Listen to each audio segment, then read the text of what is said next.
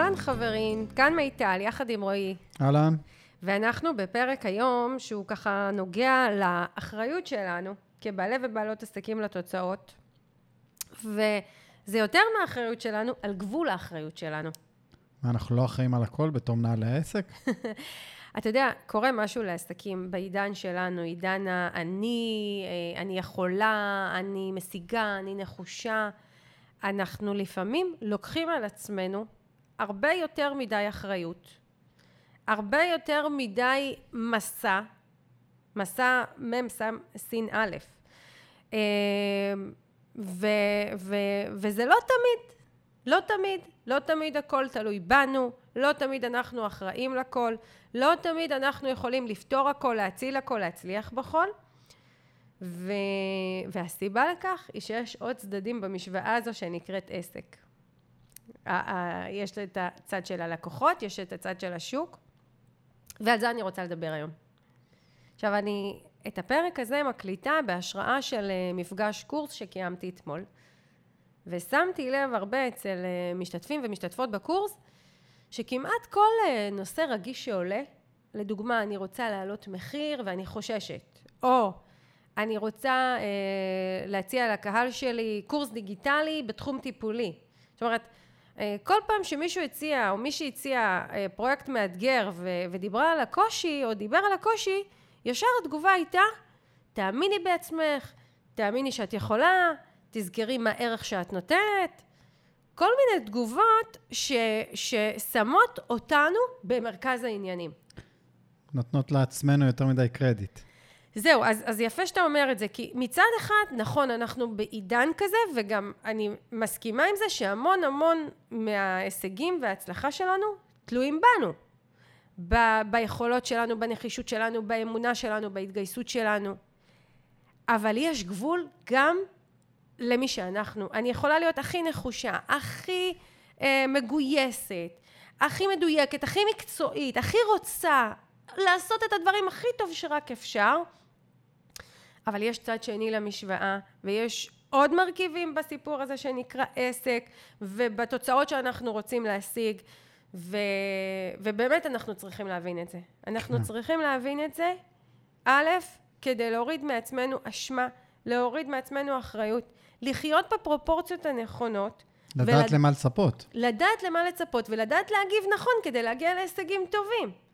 כן. כי אם אני בטוחה או חושבת שכל מה שקורה הוא מה שנקרא אני אחראית לו, אני לא עשיתי מספיק, אני לא אמרתי מספיק, אני לא כתבתי מספיק, אני לא תקשרתי מספיק, אני לא השתמשתי במילים הנכונות, אז אני באמת לוקחת את כל האחריות על עצמי, וזה מעייף, וזה מתיש, וזה מתסכל, וזה ממוטט אותנו, וזה מחליש אותנו להתקדם הלאה. אם אני מבינה שיש עוד מרכיבים בדבר הזה, שאבסולוטית משפיעים על התוצאות שלי ומאטים אותם, או, או לצורך העניין מונעים אותם כרגע.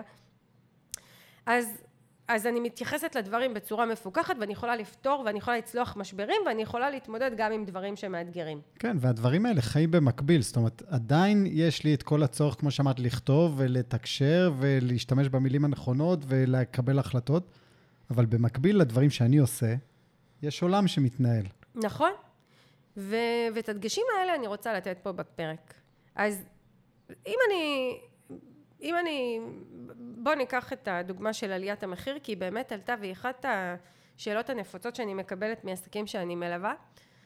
ואומרים לי, אה, מיטל, אני רוצה להעלות את המחיר באופן משמעותי. אחת מבעלות העסקים שאני מלווה, יש לה קורס שעולה 5,000 שקלים, והיא רוצה להעלות את המחיר שלו ל-9,000 שקלים. וזה לגמרי ראוי להעלות. היא בשוק שהיא נמצאת רוב האנשים מוכרים במחיר הזה שיותר קרוב ל-9,000 שקלים והיא באמת נותנת מכל הלב ונותנת ליווי מאוד מאוד משמעותי ותהליך מאוד ארוך ובאמת ראויה להעלות את המחיר. כן. ואז היא באה והיא יושבת נורא מתוסכלת ואני שואלת אותה רגע למה את רוצה להעלות מחיר? היא אומרת לי כי אני רוצה כי מגיע לי כי מה שאני נותנת הוא ראוי כי אני צריכה את זה לרווחיות, כי אני צריכה לכסות עלויות, זאת אומרת הרבה הרבה דברים שקשורים אליה. אמרתי לה, ולמה את לא מצליחה לעשות את הצעד? ו- ושוב, היא נותנת לי כל מיני דברים שקשורים אליה. אני חוששת, אני לא מספיק מאמינה במחיר, כל מיני דברים, ו- ו- ובסופו של דבר יוצא מצב שהיא על הנייר העלתה מחיר, ו- ומתקשה לתקשר את זה בצורה שהלקוחות קונים. כן. ופה אני רוצה לשים את, ה, את הדברים ולהבין איזה עוד כוחות פועלים עלינו.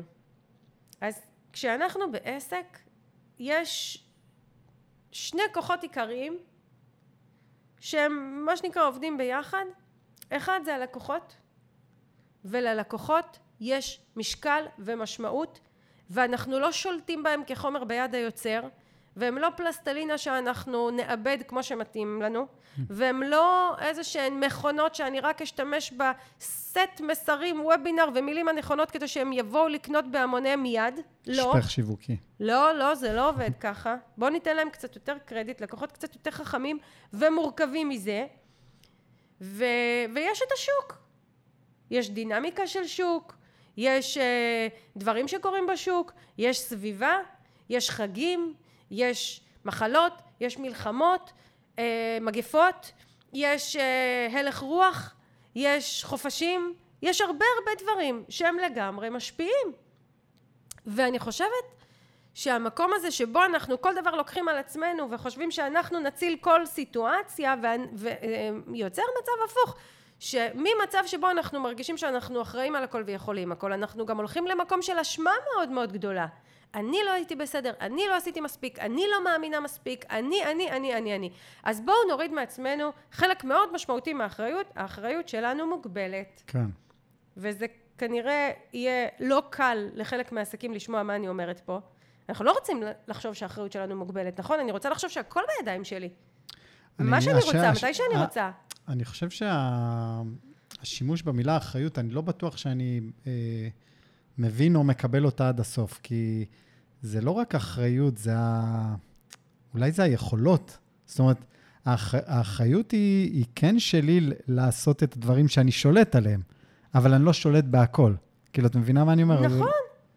ואני חושבת שזה משחרר.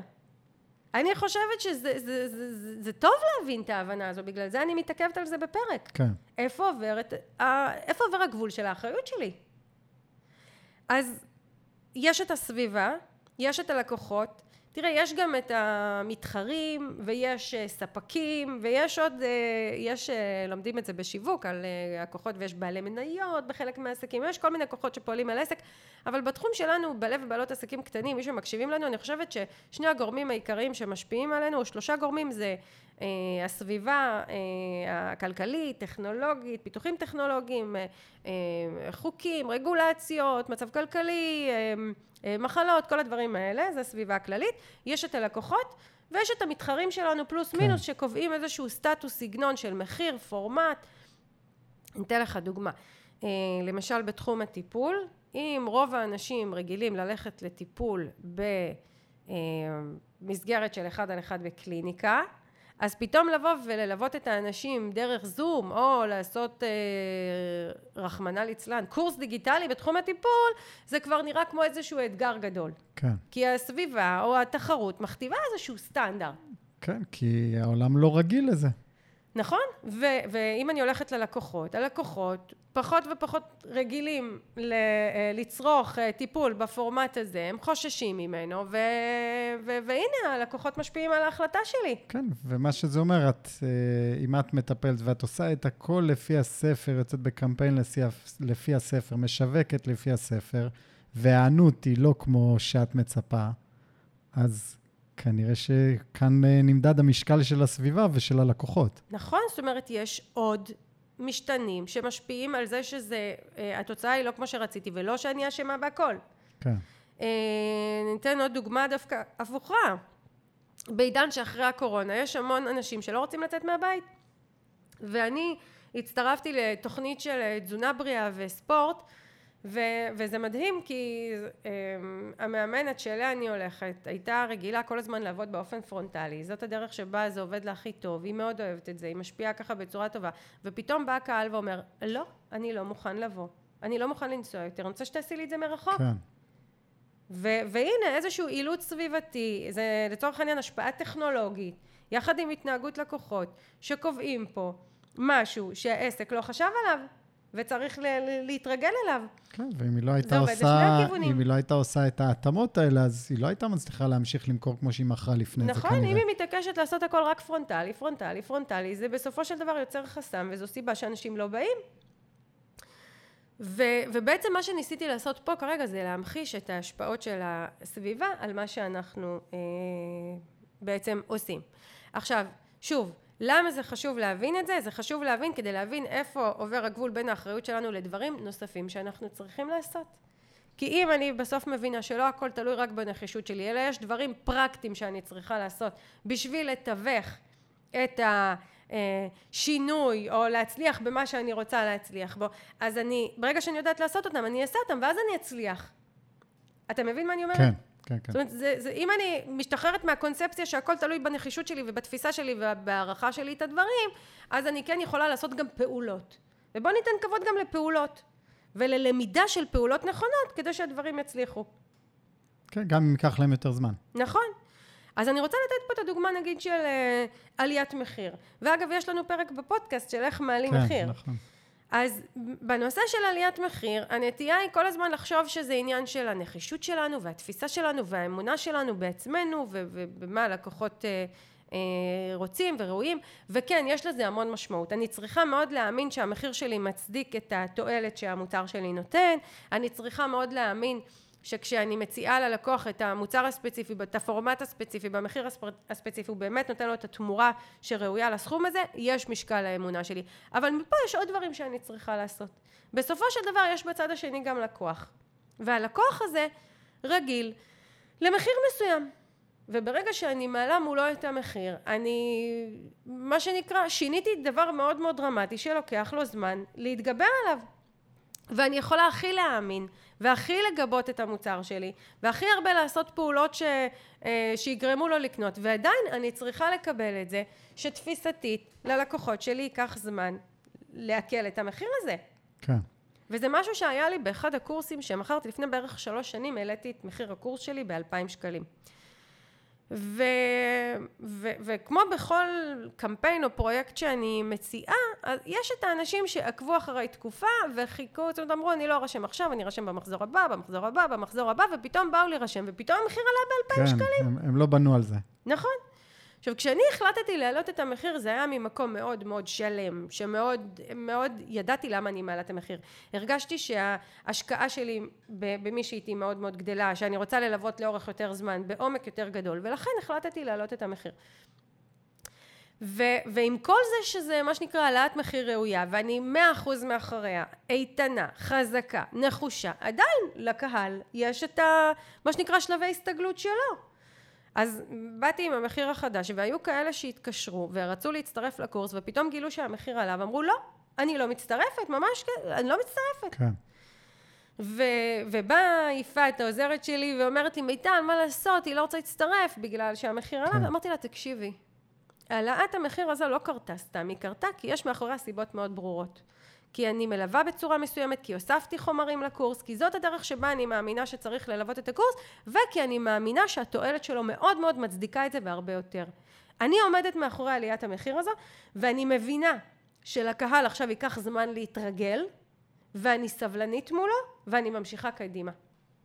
ואני יכולה לספר לך שזה הפרויקט הראשון שלא עמדתי ביעדים שלי. הקמפיין הראשון. הקמפיין כן. הראשון. פעם ראשונה, זאת אומרת, אני בכל קורס במידה מאוד מאוד גבוהה של ודאות יודעת להעריך כמה הוא עולה לי וכמה, אה, וכמה אני אמכור. ו, וזה היה פעם ראשונה שאני עשיתי את כל מה שאני יודעת לעשות ומכרתי פחות. לא הרבה פחות, אבל מכרתי פחות. היה לי יעד של 20, הגעתי ל-17 משתתפים.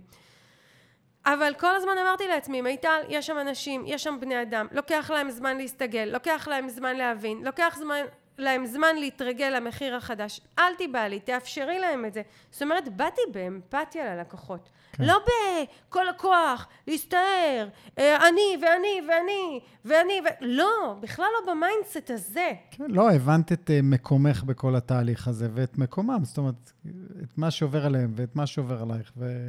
והבנתי שאני כן. צריכה לתת להם כן, זמן. כן, זמן. עכשיו, מצד אחד עשיתי כל מה שאני יכולה.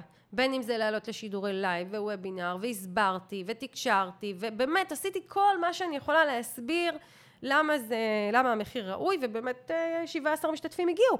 אמ, אבל הייתה נקודה מסוימת שאמרתי, חבר'ה, מה שנקרא, אמרתי ביני לבין עצמי, חבר'ה, אני מבינה אתכם, מבינה שעובר עליכם משבר עכשיו עם עליית המחיר, אני מאפשרת לכם את זה, אני לא, אני, אני מרפה, ו, ומה שקרה זה שפעלתי בטקטיקה הזו, אגב, לא חזרתי אחורה, לא כן. הורדתי את המחיר בבהלה, לא נבהלתי, המשכתי תוך הבנה של מה שעובר בנפש של הקהל. מבחינת לקוחות, רק שאנחנו נבין, עליית מחיר היא ממש סוג של משבר אמון. בגידה. כאילו, ממש ברמה של בגידה. נכון. אנחנו האמנו, אנחנו נאחזנו באיזשהו פורמט מסוים, באיזושהי הבנה מסוימת לגביו, ואת שינית אותו. ו, ודיברנו על זה בפרק של התמחור, עם הספר שלך, שהעלה מחיר של תספורת בעשרה שקלים. כן, עשרה זה שקלים דרמה. שאנשים אפילו לא שמו לב שנפלו להם מהכיס בתוך הארון של הבגדים. ואנשים התקוממו וכעסו כל כך, למה הוא העלה להם את המחיר של התספורת בעשרה שקלים. כן, אחרי 100 שנה בערך. כן, עכשיו, ו- ושוב, הוא עולה מ-50 שקלים ל-60 שקלים, זה לא... כן, כן. ו- ו- וכן, אנשים מתייחסים לזה כדרמה מאוד מאוד גדולה. אז, אז בסדר, אז הבנתי את זה. הבנתי שגם עליהם עובר משהו, והבנתי שאני פשוט צריכה להמשיך בהתמדה. להציע את זה פעם שנייה ושלישית ורביעית במחיר שאני מציעה, והם התרגלו למחיר החדש, זה כבר לא יהיה משבר. כן. וזה מה שהיה, זה, זה, זה מה שנקרא חדשות, זה אפילו לא חדשות דאשתקד, את המחיר העליתי לפני שנתיים, אפילו יותר, שנתיים וחצי, והיום בכלל אין דיון סביב זה. אגב, תסתכלי עלינו כצרכנים רגילים ב- בהכל, במסעדות, בקניות, בירקות, בפירות. אה, לא נעים להגיד, אני, לצערי הרב, אני כבר לא מתעצבן על המחירים המופקעים. לא, לא, כי- עזוב, רגע, בואו לא נלך לשם, כי אוי ואבוי לנו, הפרק הזה ינדוד למקומות שאנחנו לא רוצים, ואני לא רוצה שעסקים יהיו מוסכים ומוסתים על ידי מה שנקרא הדינמיקה הכללית בשוק. אני רוצה לא, שנישאר רק אומר, בנו. אה, נכון, אני מסכים, רק מה שאני אומר, אה, מתרגלים, זאת אומרת, הזמן עושה את שלו, זאת הכוונה שלי. נכון, זאת אומרת, זה מה שבאתי להגיד, הזמן עושה את שלו. נכון, נכון, ו... אה, למה קפצתי? כי אנשים הופכים את הנושא הזה לאיזושהי אידיאולוגיה, ואז בגלל זה חוששים להעלות מחירים. לא, לא, זאת לא-. לא- לא זאת הייתה שלא הכוונה. בטעות ניפול למקום הזה. בואו ננהל את העסק שלנו ממקום מקצועי ורציני. אבל כן, אני מתחברת לדוגמה שלך, כי הייתה איזושהי אשת מקצוע שאני איתה הרבה שנים, ו... ו... ובמשך שנים שילמתי לה סכום מסוים, והיא שינתה מאוד את הפורמט שבו היא, היא מלמדת, זה היה איזשהו תחום של ספורט. והעלתה את המחיר פי שניים, ובהתחלה היה לי קשה לעכל את זה. בהתחלה אמרתי, אני מורידה, במקום שאני אבוא פעמיים בשבוע, אני אבוא פעם בשבוע. ולאט לאט התרגלתי, כאילו המחיר הזה הפך להיות משהו שהוא טבעי לי, וחזרתי לפעמיים בשבוע, כן. ובעצם התחלתי לשלם לה פי שתיים, כי התרגלתי לזה. כן. אז זה, זה בעצם הדוגמה שלנו פה. אז שוב, אה, מי שיחזור לפרק של התמחור, נתתי שם הרבה עצות איך לתווך עליית מחיר, מה לעשות אה, סביב עליית המחיר, אה, להוסיף למוצר אה, אה, או לשירות שלנו עוד אה, אולי אה, תוכן, ידע, ליווי, כל מיני דברים שבעצם מתווכים את העלאת המחיר, אבל גם להבין את הצד של הקהל בדבר הזה ולאפשר לו את הזמן. כן, ואת יודעת, זה מעלה לי ככה עוד דוגמה, אנחנו מקליטים את זה ב-25 לאוקטובר, קצת לפני עוד מערכת בחירות. בסדר? והנה משהו סביבתי, שלא משנה מה אני אעשה, אם הקהל הוא ב mindset של, אה, נקרא לזה, של חוסר ודאות, של בחירות, של דברים כאלה, ושוב, זה לא עניין פוליטי בכלל, אבל זה באמת, אה, נכון. זה state of mind, אה, נקרא לזה ישראלי כזה, או של, של כולם פה. אז, אז יכול להיות שגם אם אני אעשה דברים שנראו לי שמראש תכננתי אותם והם היו ממש ממש מדויקים וטובים, יכול להיות שהאפקט שלהם לא יהיה מספיק טוב בגלל אירוע כזה, שהוא נכון. משמעותי. נכון, נכון, אני יכולה להגיד לך שרציתי לקבוע הרצאה בנובמבר, ובפירוש נמנעתי מלקבוע אותה שלושה ימים לפני הבחירות, שלושה ימים אחרי הבחירות. כי לא רציתי את כל הבאז והרעש והבלגן שיהיה לי בתוך זה. זה משפיע. כן, כן. אמ, אנחנו אחרי חול המועד סוכות, וגם בחול המועד סוכות, אחת הלקוחות שלי אה, עשתה קמפיין, שידענו מראש שזו תקופה מאתגרת, אבל אמרתי לה בואי ננסה, כי היא רצתה הכנסה מיידית, ועשינו איזשהו מיני קמפיין לחג, ותקשיב, הוא לא, לא נתן שום תוצאה, כלום. זאת אומרת, מה זה לא כלום? נתן הוא כן- תוצאה מכירתית, הוא לא, נתן... לא ת- נמכר בכלל, כן. שזאת הייתה המטרה, אבל כן ראינו שם אה, כניסות לעמוד נחיתה, פתיחה של אימיילים, ו- זאת אומרת, כן שם, הייתה שם איזושהי דינמיקה, אבל לא היו מכירות. וכן, זה, זה היה בגלל החג. כי כן. אנשים בזמן החג, בזמן חול המועד, לא ב mindset של לקבל החלטות, להיכנס עכשיו לאיזשהו טיפול, או אימון, או ייעוץ. ו- ואני יכולה לעשות הכל הכי טוב, ולכתוב את המסרים הכי מדויקים, ולהציע את ההצעה הכי אטרקטיבית, אחרי שיווק מאוד מאוד מעמיק, לעשות הכל הכי טוב, ועדיין לא תהיה תוצאה כמו שרציתי, כי יש תנאים שאבסולוטית משפיעים על העסק שלי. במקרה הזה, מה שנקרא לוח השנה ומה שהיא גורמת להתנהגות הלקוחות. אז שוב, אנחנו נעשה כמיטב יכולתנו, אנחנו ננסה, אנחנו נהיה נחושים להצליח, אבל אנחנו גם נבין שאם זה לא יצליח, זה לא כי לפעמים כן, לפעמים עסקים לא יודעים לכתוב נכון וצריך ללמוד לכתוב נכון, לפעמים עסקים לא הבשילו קהילה ועשו את הפעולות הנכונות, כן, אבל לפעמים אני גם עושה הכל נכון, וזה לא מצליח, כי יש עוד צעד בעניין, והצעד השני עדיין לא בשל. כן. אה, לא מוכן, או מכל סיבה אחרת לא קונה. אה, ואני אתן עוד שתי דוגמאות בעניין הזה, מעבר לנושא המחיר, שאני אתן דוגמאות לאיך זה משפיע. אה, יש מוצרים מסוימים שהקהל נגיד לא בשל לקנות אותם. נגיד עסק של תחום הטיפול, שהוא החליט לצאת בקורס דיגיטלי ואנשים רגילים לבוא לטיפול לדוגמה בבעיות אה, בגוף בפרונטלי, בקליניקה ופתאום אני מציעה להם קורס דיגיטלי. זה שינוי גדול. כן. עכשיו יכול לבוא בעל העסק ולהגיד לא אני הכי נחוש שיש ואני אגיד את הדברים הנכונים ואני אעשה את הוובינר הכי גדול ואני אשקיע מלא כסף ואני אעשה ואני אעשה ואני אעשה ואני אעשה ואני אצליח להביא אנשים לקנות יכול להיות שכן, יכול להיות שהנחישות הזו והדיוקים האלה יצליחו להביא פה ושם אנשים לקנות ואפילו למלא קורס. אבל אם אני מדברת על עסק שרוצה להתבסס על אה, פרויקט כזה ולעשות את זה באופן קבוע או לחילופין עסק שעשה את זה ולא הגיע לתוצאות זה לא אומר שעשיתי משהו לא בסדר אני עשיתי בסדר אני כתבתי כמו שצריך אני פעלתי כמו שצריך אני הבשלתי קהילה כמו אני עשיתי הכל בסדר יכול להיות שעדיין למרות שהייתי בסדר הקהל עדיין לא בשל. הקהל עדיין לא, לא מוכן לדבר הזה שנקרא קורס דיגיטלי בתחום של טיפול. בכלל, אם אני הולכת לנושא הטיפול, אה, אה, יש המון המון אנשים שמבחינתם לטפל בעצמם זו פריבילגיה. כן. הם עוד לא הבשילו להבין שזה משהו ששווה וראוי לשלם. הם מוציאים 50 אלף שקל בשנה על טיולים לחו"ל, הם מוציאים עשרות אלפי שקלים במצטבר בשנה על מסעדות. אבל להשקיע בעצמם אלף שקלים בחודש או אלף חמש מאות שקלים בחודש על אימון, על טיפול, או משהו שהוא ככה יעזור להם להתפתח ולהתקדם, נראה להם לא מספיק ראוי. כן. ואני יכולה לעשות הכל כמיטב יכולתי, לפעול בכל ערוצי השיווק הנכונים, לקדם, להשקיע, להוציא כספים, ועדיין זה לא. אני לא רואה את התוצאה. ופה אני רוצה בעצם להגיד את כמה דברים. אחד, אני חושבת שכבר הכוונה שלי מובנת, גבול, יש גבול ליכולת שלנו להשפיע על תוצאה בזמן נתון.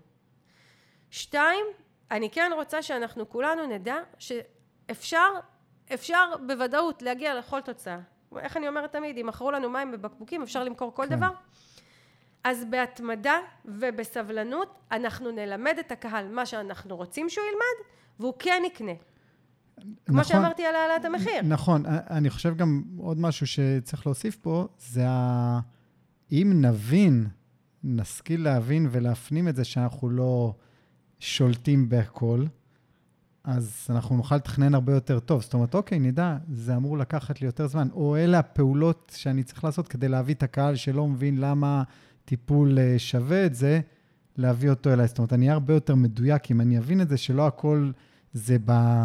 האנרגיה שלי, כן? נכון. אם אני אבוא עם מלא אנרגיה ואני אצליח, אלא אם אני אבין מה אני צריך לעשות, אני אנתב את האנרגיה הזו לעשות את הפעולות שיקצרו לי את הזמן להביא את התוצאות האלה. נכון, לא הכל זה בשליטה האנרגטית של מה אני מזמנת ומחברת לחיים שלי. יש דברים שזה גם פעולות שצריך ללמוד אותם ולתרגל אותם כדי להצליח, וכמובן הזמן שאנחנו ניתן לדברים. כן. ו- וזה מביא אותי בעצם לנקודה האחרונה שרציתי לדבר עליה בהקשר הזה, זה אה, גם להבין שיש תוצאות ביניים. וברגע שאני לומדת אה, לזהות תוצאות ביניים, אני יודעת אם אני בדרך למקום שכן יגרום לאנשים בסוף לשלם את המחיר שרציתי, או לקנות בפורמט שרציתי, או לבוא אליי אה, לאימון למרות שאימון נתפס כמשהו שהוא פריבילגי. כי די, תוצאות ביניים זה עוד דרך למדוד, לראות שאנחנו מתקדמים. נכון, ועסקים מדלגים על זה, כי הם מסתכלים על הדברים בשחור או לבן. לצורך העניין, בעלת עסק אה, אה, שאני ליוויתי, הציעה אה, קורס דיגיטלי, תוכנית ליווי דיגיטלית בתחום של אימון, וזאת הייתה תוכנית נהדרת, והיא בנתה קמפיין מהמם, עם תמונות יפהפיות, דף נחיתה מדויק, מסרים מדויקים, המון נחישות, המון עשייה, עשתה את כל מה שצריך כדי שהקמפיין יצליח, ועדיין לא נרשמו.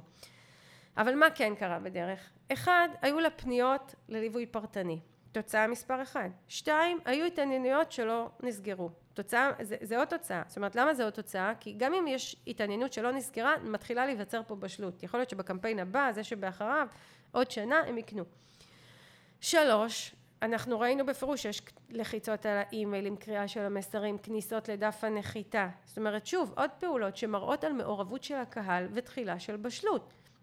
עכשיו, אם אני אצא מהקונספציה שהכל תלוי בי, וזה רק עניין של נחישות שלי, ואני אכבד את הקהל, את הרגשות שלו, את הזמן שלוקח לו לקבל החלטות, ואני אבין, ואני אוהב את התוצאות שבדרך, ואני אבין שאני, אה, אוקיי, אני ממשיכה בדרך הזו, אני מודדת את תוצאות הביניים, יודעת אם אני בדרך הנכונה, ומגלה סבלנות, אז אני כן אגיע לתוצאות הטובות שלי.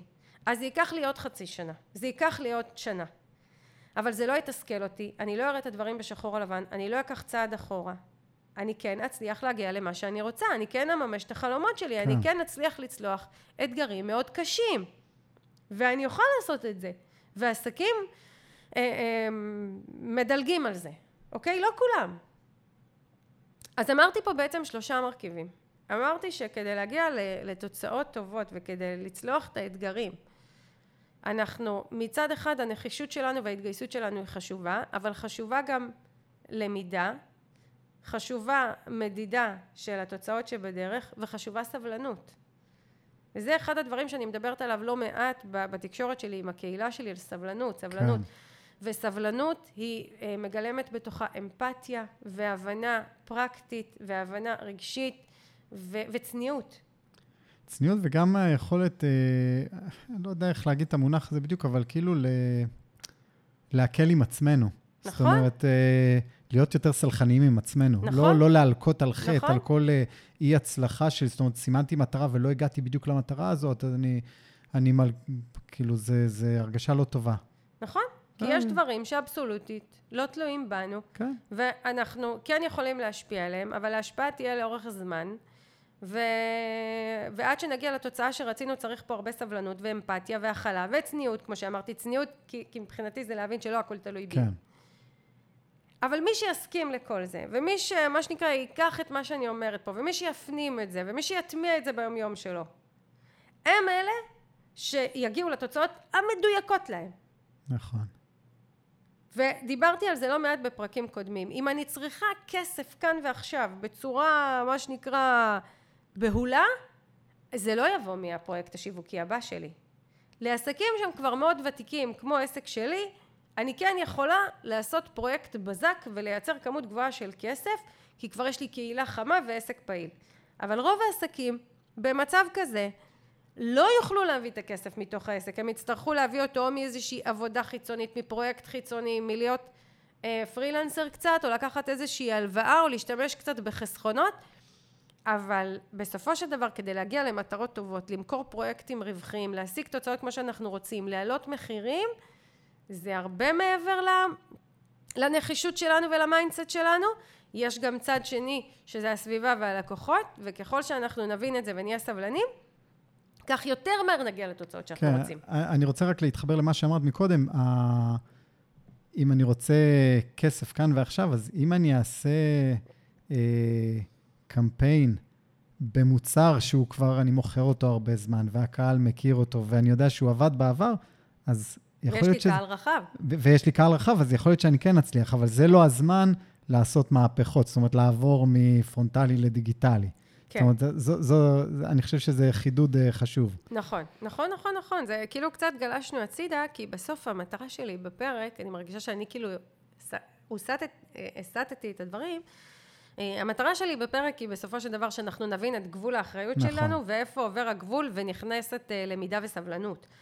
אה, אבל כן, מה שאתה אומר הוא מאוד מאוד חשוב, כי, כי בסופו של דבר הכל קשור והכל עובד ביחד, והיכולת שלנו להצליח ולהביא כסף היא, היא קשורה באופן הדוק למה שדיברנו פה. כן. אז אה, זהו, אני חושבת ש, שהנקודה הובהרה, אני מקווה מאוד,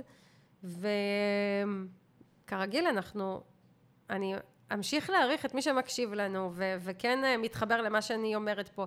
וכל שאלה שעולה בעקבות הפרק הזה אפשר לשאול בקבוצת עושים עסקים גדולים עם מיטל צ'סנר להציע לנו רעיונות לפרקים לשתף את הפרק הזה בסטורי עם חברים עם כל מי שהוא יכול להועיל לו ובעיקר להפנים את הדברים ולהיות סבלניים וללכת את הדרך, זו לא קלישאה, זה כל כך, אה, זה כל כך נכון, והאנשים שמגיעים לתוצאות הכי גדולות, הכי שוות, הכי מוצלחות, הם אלה שהולכים בדרך הזו. אז ממש. שנזכור את זה, וזאת הדרך הכי מהירה, נכון. הכי מהירה להצלחה. אז תודה רועי, שהיית איתי בפרק הזה, בשמחה. ושרק נמשיך לעשות עסקים גדולים. ביי ביי. ביי ביי.